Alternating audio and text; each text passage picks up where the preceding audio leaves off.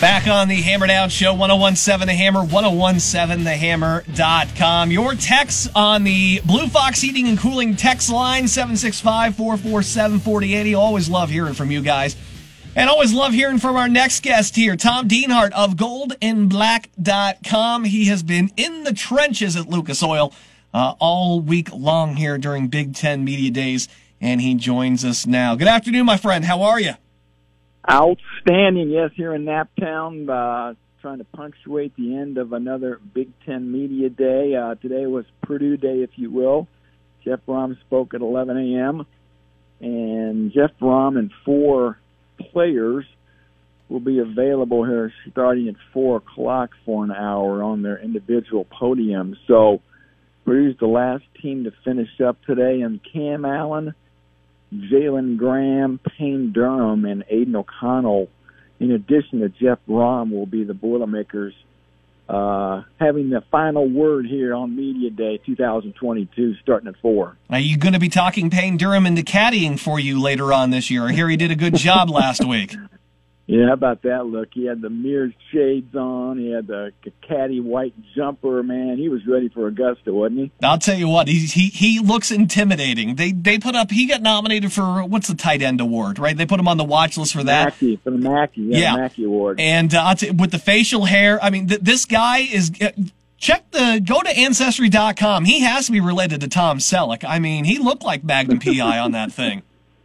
Yeah, he's uh he's a good guy too. Uh you like seeing good things happen to good people. He's a leader. He's a very well liked teammate. I wouldn't be shocked if he is not named a captain here at some point. And uh yeah, just the kind of guy you want on your team. People gravitate to him and plus he's a pretty good tight end too, isn't he? boy, you do that as soon as he stepped on campus, right? I mean, you you saw him that freshman year, you're like, yeah, that looks like a Big Ten tight end. I mean, he is a he's a big dude. Yeah, you know, he's gotten better at blocking. His reception total's gone up every year. I think he had 45 last year. I think he has 13 career touchdown catches. Real knack for catching TDs in the red zone. And boy, last time we saw him, he had that spectacular. I think it was a 62-yard run and catch for a touchdown where he shred a couple volunteers like flies on his way to Pager. One of the best touchdown catches we've seen in recent history. So he's looking to pick up where he left off. And I tell you what, Jared, between him and Garrett Miller. Purdue's got two pretty good tight ends for Aidan O'Connell to throw to. I love both those guys. We're talking with Tom Dienhart here on the uh, Hammerhead Hotline. He is down at Lucas Oil Stadium at Big Ten Media Days. You mentioned Jeff Brohm taking the podium earlier today uh, around 11 o'clock.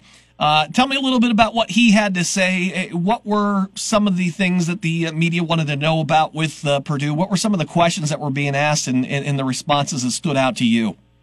You know, a lot's just building on that momentum that they that they were able to capture last year. You know, winning nine games for the first time since 2003. And he said uh, a real secret to their success last year was the defense.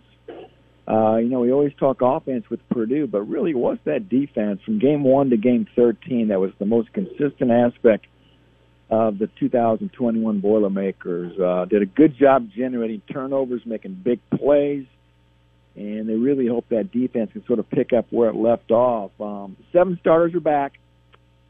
First, uh, they got the biggest need. They got to find a pass rusher, right? With Big George gone, the West Lafayette Red Devil. Uh, but there, there's a lot to like there. Uh, so uh, again, uh, a, a new defensive coordinator for the fourth year in a row, though. Two years, new dynamic with Ron English now calling the signals. Don't expect anything, any radical changes schematically, but just a different voice now and a different guy on Saturdays who's going to be pushing the buttons on that defense. Was there a central theme in some of the questioning today amongst the coaches? I, I got the sense yesterday it was a lot of NIL talk. I know uh, Kirk Ferentz had a, a a lot to say. Sounded like a guy that was kind of ready to head out the door because of the direction that college football was going in. Was there a lot of talk about that stuff and NIL today amongst the coaches? A little bit, you know. Uh, look, yeah, you have to embrace change. Um, you can shake your fist and scream at the clouds all you want, but this is the new reality of collegiate athletics. You got to get on board, and maybe Kirk Ferentz doesn't want to do that, but uh, I know it's a new dynamic. A lot of people aren't comfortable with NIL, with players getting paid, and and again, uh, but if we're not going backwards, we still have a lot of things to figure out but certainly uh, NIL has been a, a big topic here. Of course, conference realignment, right? Yep. USC and UCLA coming aboard. A lot of questions about that. I thought it was interesting on Tuesday when Kevin Warren spoke. Uh, he said that when USC and UCLA enter the conference in 2024, they will be full-fledged members, which means they're going to get a, their full share of the media rights money. And the Big Ten fans remember that wasn't the case for Nebraska, Rutgers, or Maryland. When yeah. They came in. yeah, they had to sort of gradually work their way up to a full share, but that won't be the case with the two newcomers from out west. They're going to get a full fat check from day one when they enter the conference in a couple of years. You think them two coming into the time they're going to with the renegotiation? I mean, the the yeah. the amount of money they're going to bring in by doing that. I mean, it uh, they're certainly earning it.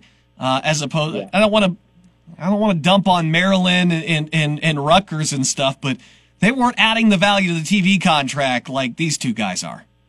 Yeah, I think that's probably a big part of it. You're right. So we should hopefully maybe find out how big that TV number is here in August. Uh, Kevin Warren wouldn't really specifically say when that was going to be announced, but again, um, uh, expected. I, I would suspect, like most people, it's going to happen here in August before the start of the season. So we're getting closer, Jared. August 2nd, Purdue begins practice, training camp practices.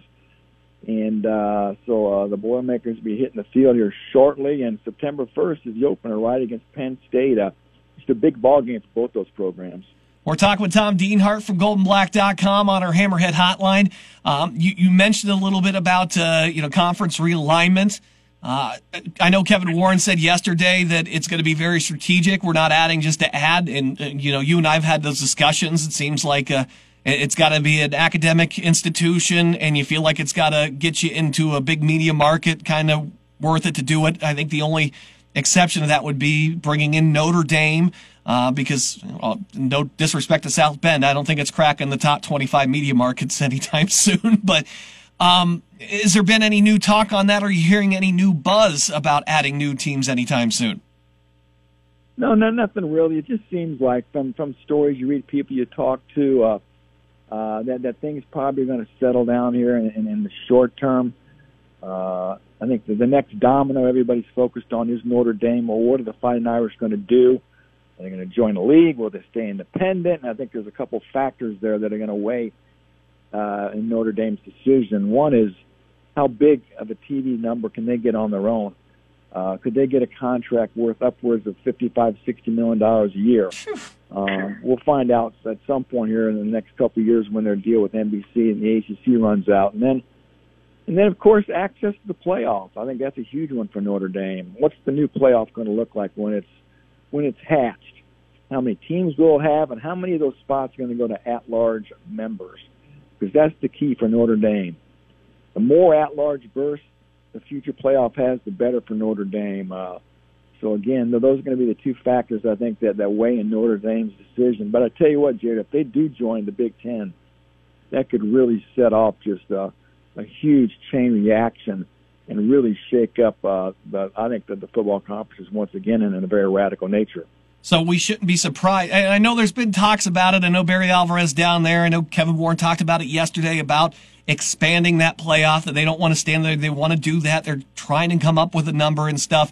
Um, what have you been hearing uh, from those guys about that down there? And uh, two, I, I got to think now if that's the case, that the Big Ten is going to push for a, a much more limited number of at-large berths to get in, uh, because they probably want to force Notre Dame to join, and that seems to be the way to do it. What are you hearing about uh, expanding that college football playoff from the Big Ten perspective? Yeah, that would be uh, the Big Ten's desire would be to have more automatic berths uh, for conference champions, the highest ranked conference champions, as opposed to at larges. I think the SEC is going to go the opposite. They don't want they don't want Notre Dame to go to the Big Ten, obviously. Um, so you know, eight teams, twelve teams, sixteen teams. Barry Alvarez talked about any of those three incarnations he would be happy with. I'd love to see 16. The more, the merrier. I think. Um, we can't get there soon enough, uh, as far as I'm concerned. Um, so yeah, just a lot of a lot of speculation, a lot of things being kicked around. But I think one thing we can all count on is is the SEC uh, and the Big Ten to a degree are really going to be the ones who shape this future playoff.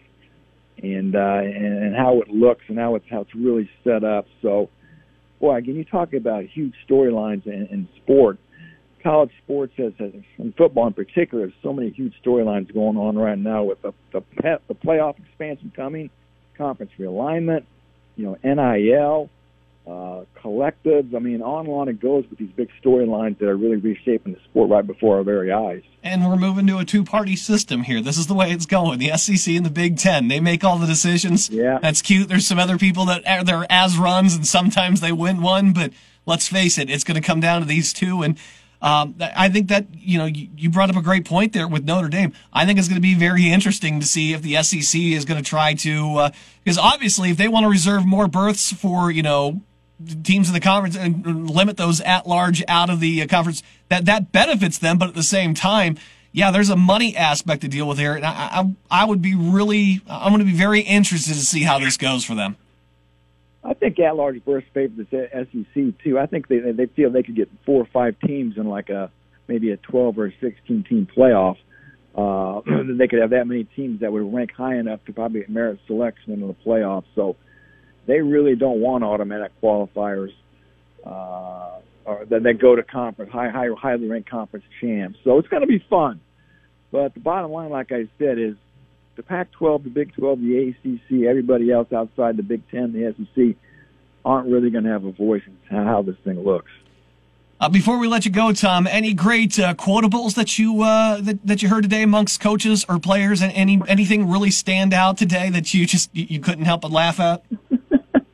You know, just yesterday, Pat Fitzgerald, at one point, there was a long oh pause between questions, and he goes, "Well, I guess that's what happens when you win three games," and and uh, kind of poking fun at himself. Uh, just a good guy, have having a little fun. So nothing, nothing too big, uh, nothing earth shattering. You know, sometimes people are cautious with their words in public settings. Um, uh, Jeff Brohm said today, uh, back to Purdue real quick, that just the, some key players probably won't be full go here when camp starts on Tuesday. Uh, still guys coming off surgeries or injuries, not fully healthy. They want to be cautious with.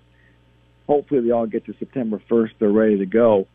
Guys like Brock Thompson, Lawrence Johnson are among them. Uh, uh, who are a couple of the other ones we talked about? Uh, some of the defensive backs too. Jamari Brown and Corey Trice are still sort of coming off injuries, surgeries. Trice with his knee uh, and I think Jamari Brown had a hip injury. So again, uh, I, I got a story posted up on that as well. So, you know, we're getting closer when we start talking about availability of players in practice and whatnot. But Purdue's got 29 days, I think, once they start practice to get ready for that big opener uh, on Thursday night, uh, September 1st, 8 p.m. Eastern time on Fox against Penn State team that's got a lot to prove this year. Finally, Penn State has to open up on the road for the first time in forever. Thank God. I, they keep on playing at home for their openers? Uh, um, so glad to see them on the road. Of course, I'm being sarcastic. Uh, I did hear that uh, Franklin was not happy about opening up on the road. But like the like the tenth or eleventh time in a row they've had to open up on the road in the in the Big Ten. I think. Yeah, I'm not sure, but uh, you know, and also in September, Penn State's got to go play at Auburn, so they've got They've got some heavy lifting, some challenges right out of the gate. And again, this is a Penn State team that's just uh, an aggregate 11 and 11 the last two years. Uh, they're looking to get their mojo back, and they're about a three and a half point favorite against Purdue the last time I looked. Mm-hmm. You know, this is a game they think they can win. They they feel like they can win, and they probably uh, think they have to win if they want to really reach their goals this year. Purdue's got all those same feelings, right? Yep. Uh, I wouldn't be surprised when game time comes if this game isn't close to being a pick 'em, and uh, just a lot on the line. If Purdue can somehow get a win too, boy, you, you look ahead to schedule, and boy, that could be a big momentum boost to a fast start for the Boilermakers. You heard River. You heard Riverboat uh, Tom Dienhart right there. Hurry up and get the points while you still can, because that line will move. Tom Dienhart, GoldandBlack.com, and uh, not a certified uh, financial planner, that's for sure. But that's okay. He's got money tips for you, buddy. Hey, enjoy the uh, enjoy the St. Elmo's with everybody else down there if you can. Uh, and then of course uh, four o'clock here, the players taking the podium for Purdue. I'm sure they'll also stream that on Big Ten Network. But Tom's going to have all the write ups yeah. and all the bites that you need as well. So make sure you go to GoldandBlack.com. He's got uh, all the stuff covered. uh, he's the best in the business. Tom, hey, we always appreciate you, buddy. Uh, enjoy the rest of the evening down there. All right. Take care, Jared. Be good, buddy. Thanks, bud. All right, we're going to take a break. Uh, it's the uh, Return to the Bricks weekend down at IMS. You've got the Xfinity uh, Series racing, you got IndyCar down there, and you got the uh, the big NASCAR race as well on Sunday. We're going to talk to Justin Haley, Winamac native, driving the number 31 Chevrolet this weekend. He is coming up next here on the Hammer Down Show. 1017 The Hammer 101.